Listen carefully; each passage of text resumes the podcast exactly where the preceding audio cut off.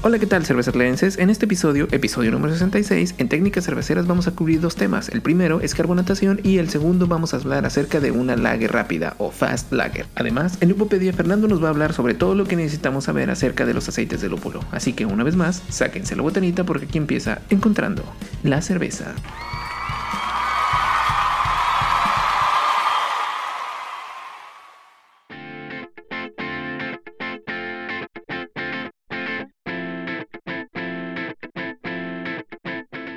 Hola, ¿qué tal? Bienvenidos a un episodio más de Técnicas Cerveceras y hoy vamos a hablar acerca de carbonatación, una de las razones por las cuales nosotros decidimos usar barriles y nuestro tanquecito de CO2.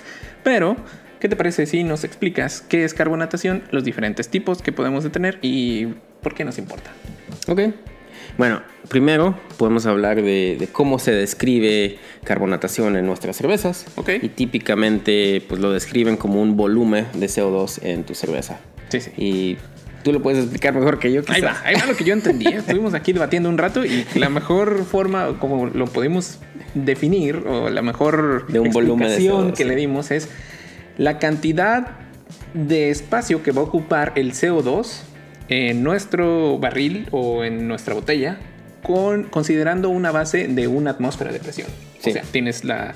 En el contenedor donde tengas tu cerveza, vas a poner el gas y ese gas va a terminar ocupando cierto espacio Sí. bajo una atmósfera de presión. Ese espacio es la carbonatación. Sí. ¿va? Hombre, Ya, todo claro. Vámonos a la escuela ya. Bueno, para dar un ejemplo, es como si una cerveza le metes dos volúmenes de CO2 Ok. y la cerveza era de 5 galones. Quiere decir que la cantidad de espacio que va a ocupar el CO2 que le metiste a la cerveza, como son dos volúmenes, van a ser 10 galones o 10 en ese espacio de 10 galones porque es doble, es dos volúmenes. Ok, ok. Ok, so ese es un ejemplo.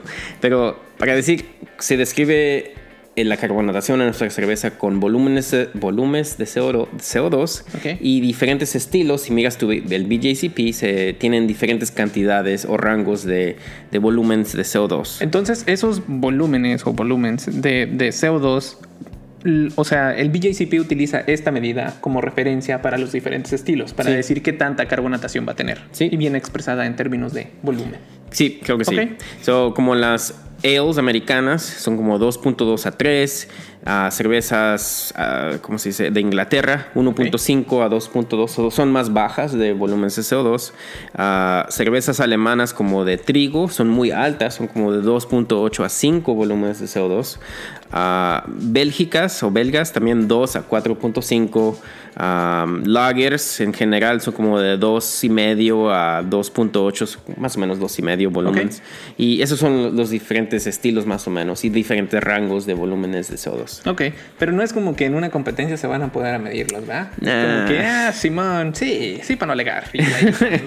La única vez que te pueden decir algo es como si ves un estilo que sí sabemos que es muy muy alto en, en CO2 y te dicen pues le faltó poquita car- carbonatación a esta cerveza. Ok, sí, solamente que sí esté muy o de más o muy bajito, ¿verdad? Sí, o igual como cuando en botellas o llenas tus botellas si se le salió mucho gas cuando la estabas metiendo en tu botella, pues quizás cuando la sirven ellos, pues va a estar más bajita. Sí, ok. Pero bueno, ¿cómo podemos meter carbonatación a nuestra cerveza? ¿O cómo podemos carbonatar nuestra cerveza? Hay una forma natural. Esto se llama, y es como cuando empecé yo también, empecé embotellando mi cerveza y hay una manera que se llama bottle conditioning.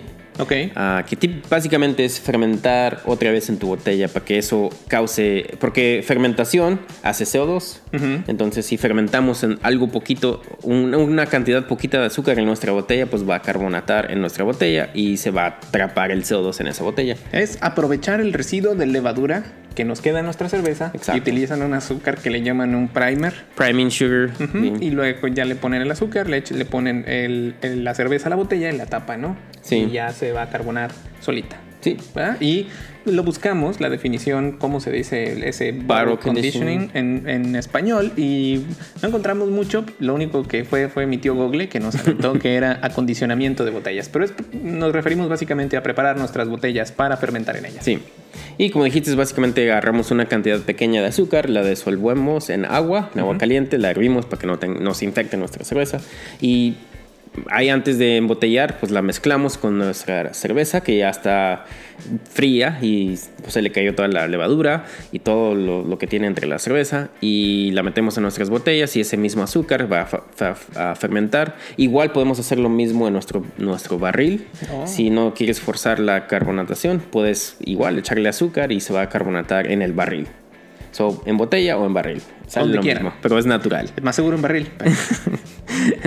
y la otra manera es fermentar bajo presión. Si tienes un fermentador que sea que tiene que pueda pues aguantar presión alta, puedes carbonatar o fermentar bajo presión y va igual. La ¿Qué tan alta es alta? Ah, pues típicamente dicen que una cerveza puedes ponerla en 10 psi ah, en, tu válvula, en tu manómetro, y eso va a carbonatar bajo presión y te va a meter a carbonatación en, tu fermentador, pues. Ok, ok. Algo de decir, también se me olvidó notar que si estás haciendo bottle conditioning o cake conditioning, va a durar aunque sea unas dos o cuatro semanas para que se carbone naturalmente. Y tienes que dejar esas botellas o ese barril en, una, en un lugar donde, eh, que tenga una temperatura adecuada como de ambiente, como 66 grados Fahrenheit aquí en el cuarto o lo que sea, algo así.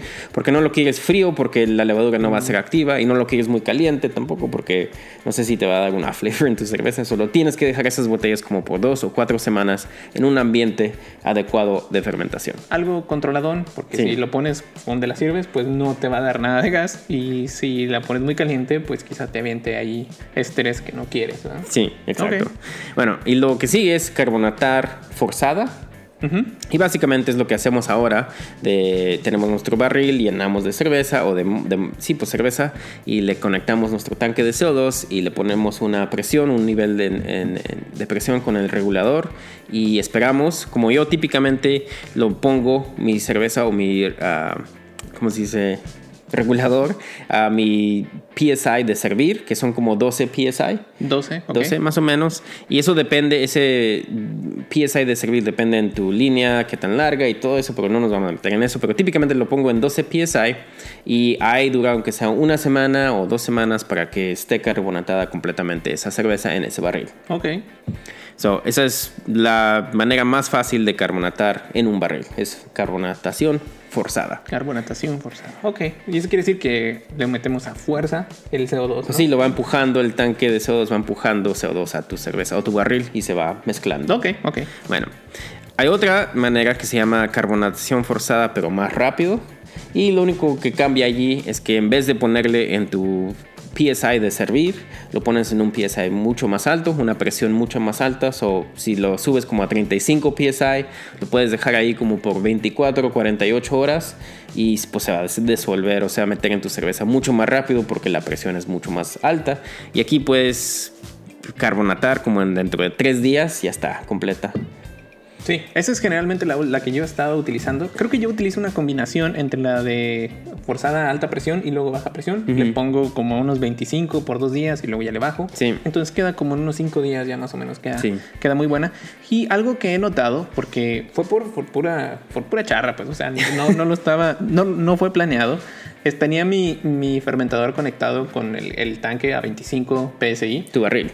sí, mi barril. Con mi tanque conectado al barril. Y pues por alguna razón, no recuerdo, creo que se me tiró algo y lo estaba limpiando. Lo moví y al moverlo me di cuenta que se, se empezó a, a llenar de más gas. O sea, el gas, el, el tanque empezó a hacer ese ruidito. como que lo oíste, ¿verdad?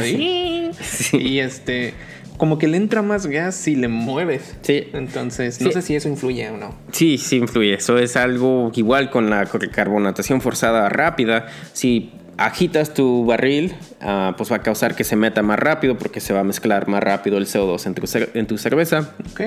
Y con esa manera, si tienes tu pieza alta como en 35 y lo vas estás agitando, dentro de 30 minutos puedes carbonatar esa cerveza. O una hora, no sé, pero es muy rápido dependiendo en qué tanto lo estás mandando. pones en el gym así, voy a carbonar mi cerveza. sí, el único problema que puede puedes tener con este método es que se puede carbonatar de más, porque Ah, estás más alta el PSI y si te descuidas y se te olvida, pues ya se, se va, va a meter mucho más gas y te va a salir mucha, mucha espuma cuando estás sirviendo. Sí, sí. Y si te pasa eso, la, lo que puedes hacer es sacarle la presión porque tiene esa válvula de presión que le puedes jalar en, en nuestro barril y haces eso unas 10 veces o y pero sí va a durar un tiempo para que se le salga ese, Ok. ese CO2. Ok, muy bien. Um, ¿Hay alguna otra forma en la que podamos hacerlo más rápido? Porque he visto como que venden algunos aditamentos. Nunca los he usado, pero que dicen, ah, para, con esto eh, puedes carbonatar más rápido. Sí, sí, sí hay. Es el último método que iba a hablar ahora, que es carbonatar con lo que le llaman un carbstone, que es una Ok. piedra de carbonatación, me imagino. Ok, sí. Y venden diferentes tipos, como en, en un fermentador cónico. ah, tienen como un, no sé, un attachment, algo que se le- un equipo que se le pone también Un puerto. que lo pones ahí. Y es como una piedrita larga, como un cilindro, y es como un metal y tiene muchas perforaciones. Parece una piedra de afilar. Sí, más o menos. sí. Bueno, y tiene muchas perforaciones que no sé si se le notan con el ojo, pero la puedes ver en un microscopio, me imagino, y sí se le van a ver. Pero eso causa que si le pones el gas en el otro lado, va a pasar el CO2 por esas perforaciones y va a haber muchos puntos de nucleación. Nucleación. nucleación, y pues eso se va a causar que se disuelva más rápido en tu cerveza. Y ese es el método que usan cervece o más común, pues, que utilizan cervecerías profesionales, porque pueden carbonatar una cerveza dentro de media hora, una hora, ya. No es como que vayan pinches contenedores grandotes, como que vayan a estar moviendo. No, pues sí. Pues le ponen su piedrita y vámonos recio. Sí, igual venden eso mismo para cerveceros caseros, los tienen en um, como las tapaderas de los barriles, corny kegs, tienen una tapadera que tienen como una- un, un puerto arriba que se le pone una manguera y un- una piedrita chiquitita así. Tienen el poste y luego baja una manguera. Sí, un poste de gas, ajá, ajá. Abajo tiene la piedrilla esa. Sí. Las he visto, he estado a punto de comprarle. Nah, mejor me pongo a hacer el gym ahí. y, y todo. Pero sí, pare- o sea, Pero trabaja igual, o sea, le conecta o le, le pones esa tapadera pues cuando la llenas tu cerveza y le conectas tu gas a ese poste de arriba en esa tapadera y pues se va a disolver más rápido el gas y media hora, una hora tienes tu cerveza lista. no, órale. So, y Sí. esas son las maneras que tengo, no sé si hay otras, pero esas son las más comunes. Son las más comunes, las que nosotros hemos visto, utilizado o pues de- algo de experiencia con ellas, ¿no? Y cuando yo empecé a hacer mi cerveza, sí empecé a hacerlo bottle conditioning, pero no, es una... Sí, es un desmadre tratar de limpiar todas las botellas y tener todo listo y luego te- tener en tu mente que si se va a oxidar esta cerveza porque la tienes que mezclar con azúcar y no, no, no. Se me hizo mucho, mucho más fácil mi vida cuando me moví a carbonatación forzada con un barril y un tanque de sodos. Sí, a mí lo que me da pendiente de eso o lo que me da mucha como ansiedad es saber exactamente que estás poniendo la misma cantidad de azúcar en todas tus botellas. Sí. Porque si se te pasa un poquito, una te va a salir más carbonada que la otra. O te va a explotar esa a botella. tronar. Sí. O sea, eso es, es, es un poquito más, es más barato. Creo que Quizá. también venden como pastillitas ahora. so ahora no, no tienes que usar azúcar ah, con agua. Creo que venden, nomás le atacas la pastillita a tu botella antes de llenarla y ya. Pues sí. Pero, de todas maneras. Sí, es un poquito más de cohete, pero pues en realidad si no tienes mucho espacio, pues es la forma. Sí. de. Pero, pero ahí están las formas de carbonatación y ya saben, cualquier duda, comentario, sugerencia en nuestras redes sociales y hasta la próxima.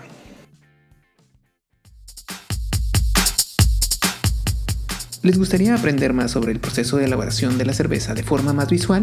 Pues es fácil. Vayan a YouTube y busquen el canal de Cervezatlán, donde podrán encontrar diferentes tutoriales y experimentos. Recuerden, YouTube Cervezatlán.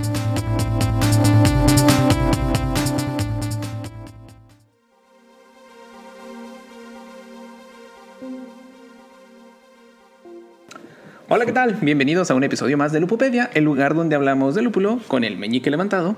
Hoy no hay cerveza, pero el meñique sigue con todo. En esta ocasión, Fernando nos va a hablar acerca de los diferentes aceites de lúpulo. En algunas ocasiones, dentro de nuestro podcast, hemos hablado sobre todo de los alfa-ácidos y hemos más o menos tocado el tema, ¿no? De que hay otros aceites. Sin embargo, no hemos hablado a detalle. Así que hoy, Fernando nos prometió que nos va a decir cuáles son estos diferentes tipos de aceites y por qué son importantes y Sí. qué efectos tienen sobre los diferentes lúpulos. Así es que, Fernando, dinos qué onda. bueno, bueno, para empezar, ah, si lo que vamos a hablar es como si vas a una tienda y vas a comprar tu lúpulo. Yo siempre compro de Yakima Valley Hops. No nos da nada, no son sponsor ni nada, pero Yakima Valley Hops, a mí me gustan sus, eh, comprar su lúpulo allí.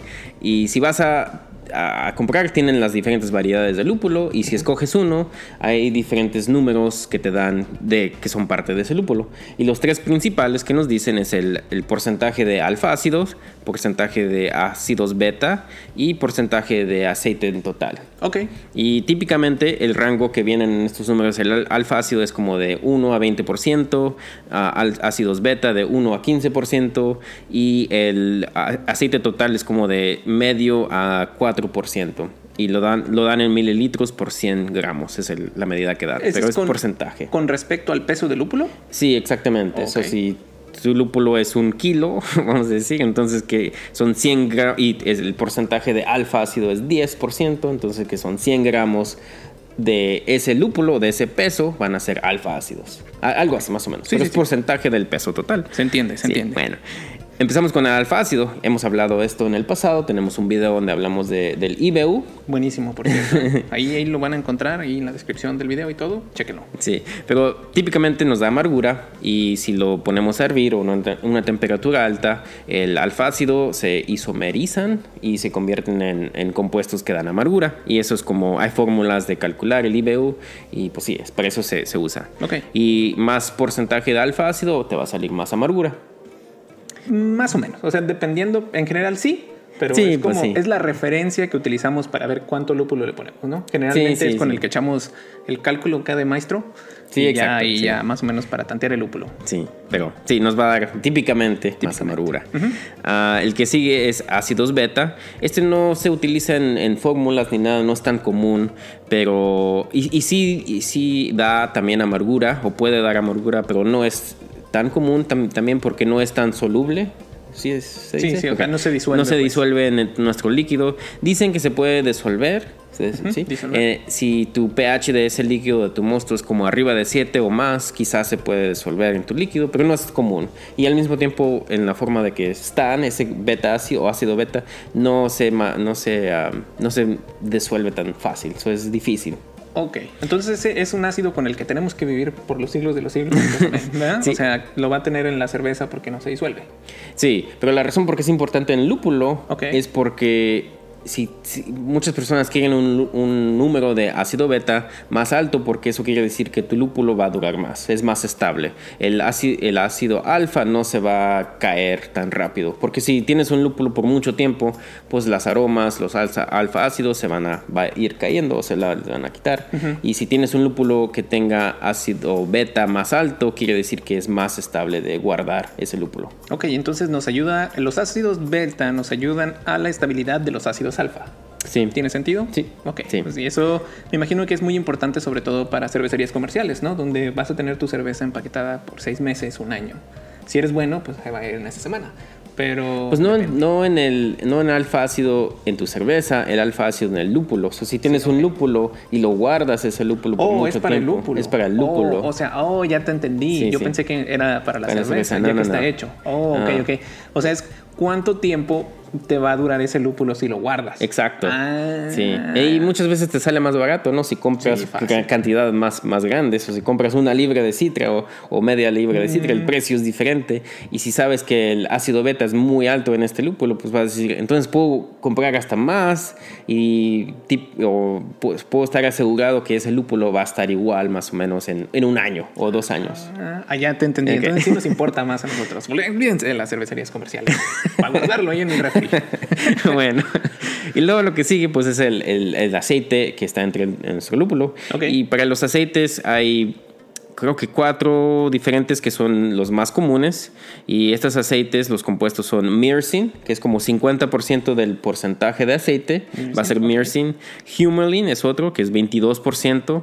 Carophyllene es 8%. Y farnesene es 6%. Y el resto, que son como más o menos 9%, son otros aceites. Y para decir, hay muchos, muchos aceites que han descubierto. Creo que hay 1700 Ay, que, saben. Pero estos son los más comunes. Ok, y ese porcentaje es el porcentaje del porcentaje, ¿verdad? O sea, Exacto. dijiste que había un porcentaje De de, lúpulo de aceites. Sí. Entonces, de ese porcentaje de aceites, esos porcientos que nos diste es el porciento del porciento del. Sí, exacto. Claro.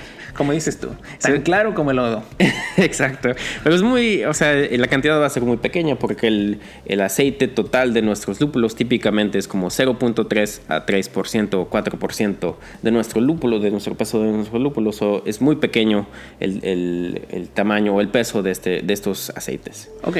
Bueno, Vamos a empezar con myrcene. Myrcene es el más común, es el que contiene el, el, el, más común que podemos encontrar en nuestro lúpulo, pues. Y el myrcene se asocia con sabores cítricos, aromas cítricos y también aromas y sabores como de resina o de pino. Y pues para mí yo siempre pienso en myrcene, que es el sabor de una IPA. si sacas la IPA, la abres y ese aroma que te llega primero, ese es, para mí ese es myrcene. West Coast IPA igual a West Coast IPA, sí, exacto.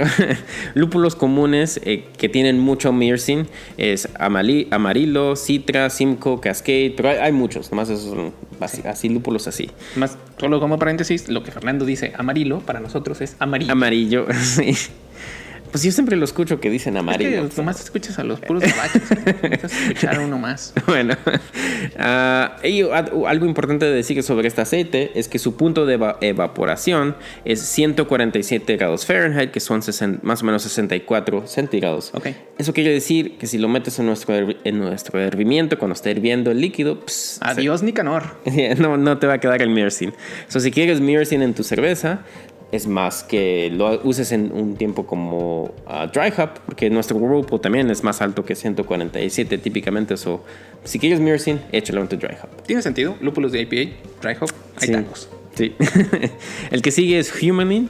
Este se asocia con uh, sabores de madera, sabores de pino, Uh, pero también tiene sabores o aromas florales o herbales o especiadas como de black pepper. Ok. Uh, pimienta, pimienta. Pimienta. Y es típico en lúpulos nobles y también lúpulos como de Inglaterra, como EKG y Fuggle. Ok, ok. So, lúpulo así sabe, sabe terroso. ¿Cómo, ¿Cómo se llamaba el aceite ese? Humalin. Humalin igual a Stout. Eh, más o menos, stout, sí. Más o menos. el punto de evaporación de, evaporación de Humalin es 210 grados Fahrenheit o 99 centígrados. Eso quiere decir que creo que puede sobrevivir en nuestro vivimiento, aunque sea. Le va poquito. a quedar algo, Sí, quizá. sí. Depende de dónde vivas, sobre Sí, todo. exacto, sí. Le va a quedar algo. Ah, el que sigue es Carophyllene, que igual es pimienta, a sabores especiados, herbal, y su punto de eva- evaporación es más alto, es 262 grados Fahrenheit, que es 129 centígrados. Y no tengo, no se me olvidó escribir cuáles lúpulos contienen este aceite en altas cantidades, pero este sí va a sobrevivir y nos va a dar sabores especiados y herbal. Ok, ok. Ah, el que sigue es Farnesene. Este se asocia con lúpulo floral, ah, también a veces a aromas de madera o de bosque y también aromas cítricos. Y estos son como lúpulos como Tettnang, Sterling, Sass, son más o menos lúpulo noble de ese estilo. Y el punto de eva- evaporación de Farnesene es 203 a 257 grados Fahrenheit. So, y que son 95 a 125 centígrados. So, esto- eh, este sí más o menos te puede sobrevivir en tu herramienta también. Ok. Cuando me dijiste más o menos como a qué saben y qué tipo de lúpulo, pienso en una Pils. Sí, quizás lúpulo noble como una Pils, sí. Ok. Um, y bueno, y el resto, eh, que era el 9% que son los otros aceites, que hay muchos, Como en el FIFA. 1700. Resto del mundo. este, esos aceites casi no sobreviven. So, de todos esos 1700 casi no te van a sobrevivir si los echas en tu hervimiento, porque el punto de evaporación es mucho más bajo. Ok, ok. Um, los más comunes de ese grupo es empezamos con beta o alpha pinene y pues en inglés pinene se oye como pino o y bueno también en español no pine pino bueno Sí, para no pero es sabores como pino, sabores como madera, sabores especiados. Y lúpulo común es como uh, Columbus, que es el CTC o Idaho 7. Son muy comunes que tengan alto nivel de pinene. Ok. Ah, el otro, que es muy común, que se habla mucho, es Geranio, ah, que nos da sabores florales, cítricos. Y el lúpulo más común, que es muy, muy alto en Geranio, es Centennial. Ah. Ah, pero el lúpulo como Centennial, Cascade, Chinook son muy altos en Geranio. Órale. Y este, este compuesto, este aceite es muy, muy soluble soluble. Se disuelve fácil. Se disuelve muy fácil en nuestro líquido y es muy bueno para dry hop porque se va a disolver mucho y se va a meter mucho de ese aceite en tu, en tu cerveza final. Y la razón por qué es muy popular, porque se habla mucho de geranio, es porque ya que nos metimos a hacer nipas y hay levaduras que se supone que hacen biotransformation, biotransformación, convierten ese, ese aceite de geranio de sabores florales y poquito cítrico a sabores muy frutosos o muy frutales. Mm, tiene sentido por el tipo de lúpulo que dijiste y otra vez, IPAs. IPAs. y el que sigue es Lenolo. Es igual, sabor floral, sabor cítrico. Ah, y también dicen que da sabores más dulces. Es lúpulos, aquí son como Sterling, Laurel, Citra, Crystal, lúpulos así. Y este Lenolo fue el primer aceite que fue descubierto en, nuestro lúpulos. Es el más común, o quizás hay más información sobre el Lenolo que todos los demás porque fue el primero que descubrieron. Y este aceite va a sobrevivir todo el proceso de, cerveza. Si tienes lúpulo alto en lino, este va a sobrevivir lo que sea. Ok. y ah, también han dicho que este, este lúpulo, como da sabores más dulces y frutales o cítricos, nos da sabores al cereal Fruit Loops. Eh, han dicho, quién sabe. Quién sabe. Pero. Pero sí, esos son los aceites más comunes y para mí pues me hace interesante porque diferentes tiempos de evaporación, o si lo echas en tu herramienta, quizás este lúpulo no va a sobrevivir igual que los demás. Y también si te ayuda a pensar en combinaciones, pues si le echo este lúpulo que está alto en geranio, quizás no quiero otro que también esté alto en geranio, porque nomás va a tener ese sabor de geranio y nada más. Y si lo quieres hacer algo más complejo, quizás quieres atacarle otro que tenga, no sé, alto en lino o lo que sea, pero así puedes pensar en checar los porcentajes de estos aceites y hacer tus combinaciones. Sí, ahora sí nos da más margen ¿no? de maniobra para poder hacer nuestras recetas y saber exactamente qué es lo que o cómo podemos llegar a lo que queremos al final. ¿Cómo se llamaba el de biotransformación? Uh, geranio. El tuyo. Hasta la próxima.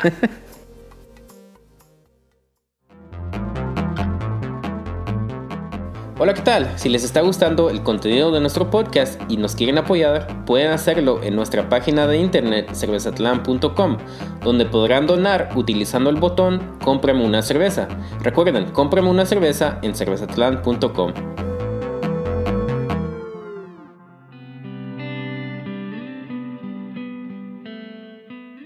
Hola, ¿qué tal? Bienvenidos a un episodio más de Técnicas Cerveceras y en el episodio de hoy Fernando nos va a hablar acerca de una Fast Lager, el rayo McQueen de las lagers. Así es que, ¿qué demonios es una lager rápida, una Fast Lager, un McQueen Lager? ¿Qué es, Fernando?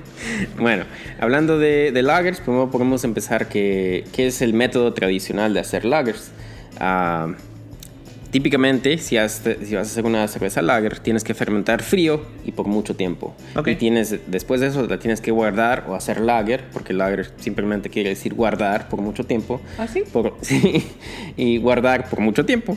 So, fermentas como 45 o 50 grados Fahrenheit por unas dos o tres semanas y después la haces lager por otras tres o cinco semanas, dependiendo de lo que estás haciendo. Eso dura mucho tiempo y mm. tienes que tener control de temperatura bien preciso uh, y tienes que tener mucha paciencia para esperar tanto tiempo para tomarte tu cerveza. y ese es el método tradicional. Ok. Ahora, este método nuevo que se llama Fast Lager, no sé, es como un poquito controversial en unos grupos porque hay muchas personas muy tradicionales que dicen si estás haciendo una lager tienes que seguir ese método tradicional de hacer una lager si no vas a estar haciendo bueno, pero para mí, pues si trabaja igual, un método que dura menos tiempo y pues sí, dura menos tiempo y no tienes que tener tanto esfuerzo para hacer esta cerveza y queda igual, pues ¿por qué no? Sí, pero pues bueno, el Fast Lager era un método que se hizo famoso, lo, le llamó la atención un cervecero homebrew ah, o cervecero casero que se llamaba Mike uh, y tiene un nickname, no sé cómo se diga. Un apodo, un sobrenombre. Un sobrenombre que era Tasty. Tasty Girl, como la de Orange is the New Black. pero ese, ese, eh, ese señor ah, hizo famoso esto. Lo que hizo él es modificó un método de fermentación lager que también hicieron otra persona que se llamaba Narcis algo así. Narciso. y ese método ah, de Narcis es fermentar una lager a dos tercios de completo como si empiezas en 10.50 y quieres agarrar 10.10 o dos tercios de ese rango de números, es dos tercios, dos tercios fermentado. Y después de que termines eso, y eso lo haces a, temperatura tradicional de 45 a 50, y después de que termines esas, ese porcentaje, subes tu temperatura de fermentación a 68 Fahrenheit y acabas el final, el final tercio de esa fermentación y ya lo sigues el resto igual. Lo pones en, lo guardas por tiempo, unos, unas dos o tres semanas y ya te la puedes tomar. Ese es el método de Narcis. Y ese salió, o, salió en un libro, una técnica, ah, un libro de técnicas cerveceras en 1993. Es cuando salió esto. Entonces es reciente también, más o menos. Más o menos. Sí, tiene sus añitos, casi 30. Sí, pero no es tan viejo como tradicional. Pero bueno, y luego el Tasty McDowell lo que hizo es modificó ese mismo método de Narcis y lo que él hizo es fermenta al rango tradicional 45 a 50 Fahrenheit, así que la mitad esté completa. El siguiente 25% lo sube como a 51 a 55, lo sube 5 grados Fahrenheit. Y el último porcentaje, cuando va llegando a 90, le sube otra vez como a 56 a 60 y después lo sube otra vez a 61 a 65 Fahrenheit. lo va subiendo. Lo más, así va fermentando y está el pendiente subiéndole la, la temperatura. Y ese es el método rápido porque para él, él puede llegar a una cerveza lager dentro, fermentar dentro de dos semanas y estar listo de tomar esa cerveza dentro de tres semanas. Y él, y eh, no nomás él, pero muchas personas han usado este método y pues las han metido en competición. O aunque digan lo que digan que tienes que hacerlo tradicionalmente, han ganado competencias o están haciendo algo que obviamente está, sale bien. Es que la raza a veces se clava mucho en algo que, que no sé. no, pero pues si la gente le gusta, échenle. Pero lo, que, lo que agarran haciendo esta modificación de, temperaturas en tu lager es que todavía estás fermentando en el principio de tu fermentación a una temperatura bien baja, que es 45 a 50 o más o menos 50 grados Fahrenheit. Y esa primera porción de fermentación es cuando la levadura va creciendo, se va dividiendo y ese es el tiempo que siempre dicen que es donde te va a dar tus ésteres de... ¿De lager? De, no, en general en una levadura cuando va creciendo oh. eh, va a dar ésteres, va a, dar, va a producir diácero, va a producir acetaldehyde en esa primera porción de fermentación. So, si dejas tu lager a fermentar en un rango bajo, como 50 Fahrenheit, pues va a quedar igual tu lager como lo esperabas porque hiciste su fermentación y los ésteres no se van a generar porque fermentaste frío en esa primera porción de fermentación. podríamos decir que en la parte crítica de fermentación es la primera mitad de la fermentación, que es donde nos puede dar todos estos problemas. Exacto. Entonces, mientras en esa parte crítica lo hagamos a la temperatura recomendada del fabricante, no debería de haber problema. Exacto. Y luego ya lo subes a lo que quieras y ya va a quedar bien. Lo sacas a 100, a cochera lo sacas. Pero algo que decir, no todas las levaduras lagers van a trabajar bien haciendo este método. He visto que nuestros amigos de Burlosophy han hecho experimentos. Hicieron un experimento comparando una, una, diferentes levaduras en temperatura fría y temperatura alta. Y una de ellas fue la levadura de modelo, que es el Mexican Lager, le dicen. La lager mexicana. Sí. Y esta lager no trabajó muy bien. Sí fermentó todo bien, pero las personas lo describieron que tenía más sabores a, a sulfur sulfuro. pedito. pedito. sulfuro, más sí, como volcán. Sí, exacto. Como el volcán de Colima. Pero sí, tenía más sabores fenólicos quizás, el, caliente, el que fermentó más, más caliente. Ok. Pero hay otras que sí trabajan muy bien como la 3470, que es la más común del mundo. Ah, hemos, la he mencionado en nuestro video de hacer Pilsner y que, sacamos la receta y todo. Lo pueden checar ese video. también, ¿eh? Pero ahí, sí mencioné la levadura 3470 y la levadura Augustiner. Y esas dos levaduras trabajan bien en temperaturas altas. O si vas a seguir este método de Tasty McDowell, van a trabajar bien esas dos levaduras. Ok. Otra cosa, el fabricante de 3470, que es el Fermentis, él es el que produce Saf Lager 3470. Ellos dan un rango de temperatura de 12 a 18 centígrados, que son 53 a 64 Fahrenheit. Eso quiere decir que ellos pueden o te dicen que puedes fermentar con 3470 a 64 Fahrenheit. So, te dicen que puedes fermentar en temperatura caliente o más caliente, pues ellos hicieron un estudio y en ese estudio vieron que su levadura trabajaba muy bien en temperaturas altas. So, fermentaron creo que hasta 70, casi 70 grados Fahrenheit, que son como 20 centígrados. Y funcionó bien esa, esa levadura. no, y para ellos lo que ponen en su página de vender o que están tratando de vender esta levadura, dicen que puedes asegurarte que puedes fermentar a temperatura alta, más rápido, uh, te va a dar ese mismo perfil que, no, que quieres en tu lager, que no es muy expresivo la levadura, porque quieres que sepa no sé, muy neutral, ese, neutral. Neutral. neutral. no nutria, neutro, neutral. Sí, en menos tiempo y puedes usar tus tanques de fermentación más rápido. O sea, si estás en una cervecería comercial y quieres, o sea, hacer cerveza bien rápido, pues 3470 a 68 grados Fahrenheit y te queda bien tu lager. Órale. Eh, los de Brulosophy hicieron igual ese mismo experimento, pero con 3470 y fermentaron una 50, una 70 Fahrenheit y los que probaron no pudieron notar diferencia. So, quiere decir si 3470 es una levadura muy buena para hacer lager en temperatura caliente y te sale la cerveza muy rápido, como en una haciendo una ale regular. Y te ahorras pachocha dinero porque pues vas a, no, no tienes que enfriar tanto, sobre todo si estás haciendo un oh, sí, también. de calor. Sí, exacto. si eres una cervecería comercial y, y eres de Texas, sí, o del norte de México, sí, sí conviene. Sí. Otras levaduras que trabajan más o menos bien en temperaturas altas, aparte de 3470 y Augustiner, es Y-Yeast 2035, 2035, que es American Lager. Ese puede fermentar hasta 58 Fahrenheit, que son 14 grados centígrados. La Bohemian Lager de Y-Yeast también, 68 grados Fahrenheit, que son 20 grados centígrados. Ah, el San Francisco Lager, 55 Fahrenheit, que son 18 centígrados. hay varias que puedes escoger. Pero para mí, si yo escogería una a fermentar más caliente, escogería 3470. Es la más común que todas usan y pues hasta ellos, el fabricante te dice que va a salir bien tu cerveza. El método que yo sigo cuando yo fermento mi lager es si empiezo típicamente como 50-55 grados Fahrenheit, la fermento por 5 días a esa temperatura y después la subo a 58 y dejo que acabe de, fermentar un poquito más, como otros 3 días y después de esos 3 días le subo a 64, 65 y ahí la dejo. Y típicamente se acaba de fermentar una cerveza lager para mí en 10 días y en 3 semanas ya tengo esa cerveza carbonatada y está lista para tomar. Sé que hiciste una lager recientemente, fue tu primera. ¿Qué es lo que seguiste tú? Bueno, pues yo utilicé la de lager mexicana, el Mexican Lager. Modelo. La de modelo. Y ya habíamos hablado un poquito de esto, entonces lo que yo decidí hacer es eh, fermentarla exactamente la mitad de la recomendación del fabricante. La dejé ahí casi hasta el final y ya los últimos días la subí al límite superior de esa de salvadura, que era alrededor de 55, y por mi control de temperatura tengo más o menos un, una tolerancia de un grado, más o menos un grado de, tolerancia, entonces estuvo oscilando entre 54 y 56.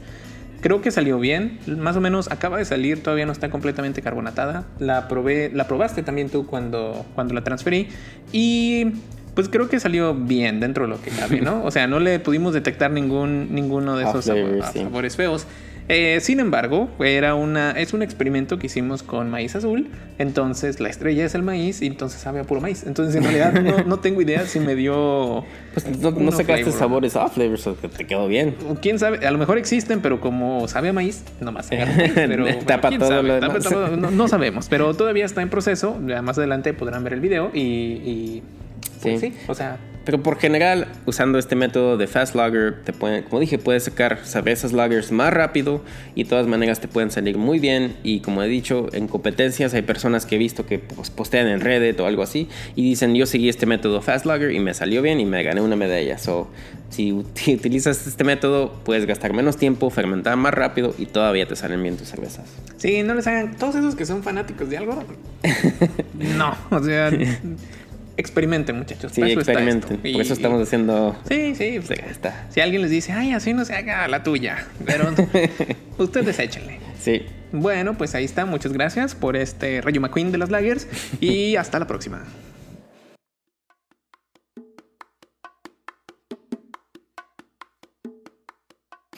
Hola, ¿qué tal? Esto es Invítame una chela y en el episodio de hoy Fernando nos trajo una cerveza bien verdosa. ¿Qué nos trajiste, Fernando? Es una cerveza que se llama Green Seas de Sun Lab Brewing. No sé nada sobre esta cerveza, a ver ¿Qué nos trae? Se ve muy bonita, así que nos conquistó el color. Vamos a probarla a ver qué tal. Una cosa interesante es que tiene un lúpulo que nunca había visto que se llama Casbeck o Casbic. Casbeck, sí. Se supone que tiene Mosaic, Yukonat, Casbeck y Amarillo. Pero quién sabe, el Casbeck se supone que es un, un lúpulo checo, checo, ¿cómo se dice? De la República Eh, Checa. Ok. Y no sé, no sé nada sobre él tampoco. so, a, ver, a ver cómo está. Vamos a probarla a ver qué tal.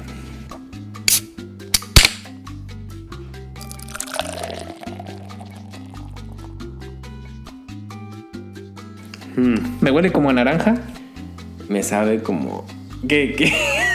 ¿Para qué haces esa cara? No, sabe. Sabe como. Herbal, pero herbal como. No sé. Sabe herbal agrio. Sabe como al. ah, Sabe como al lúpulo así bien amargo y luego como. Como que luego, luego después de lo amargoso sientes herbal. Un poquito curioso el sabor. No, no es algo que quisiera tomar otra vez. Pero Pero la lata está muy bonita, así Sí, que si se la encuentran, está la bonita. Agárrenla de colección.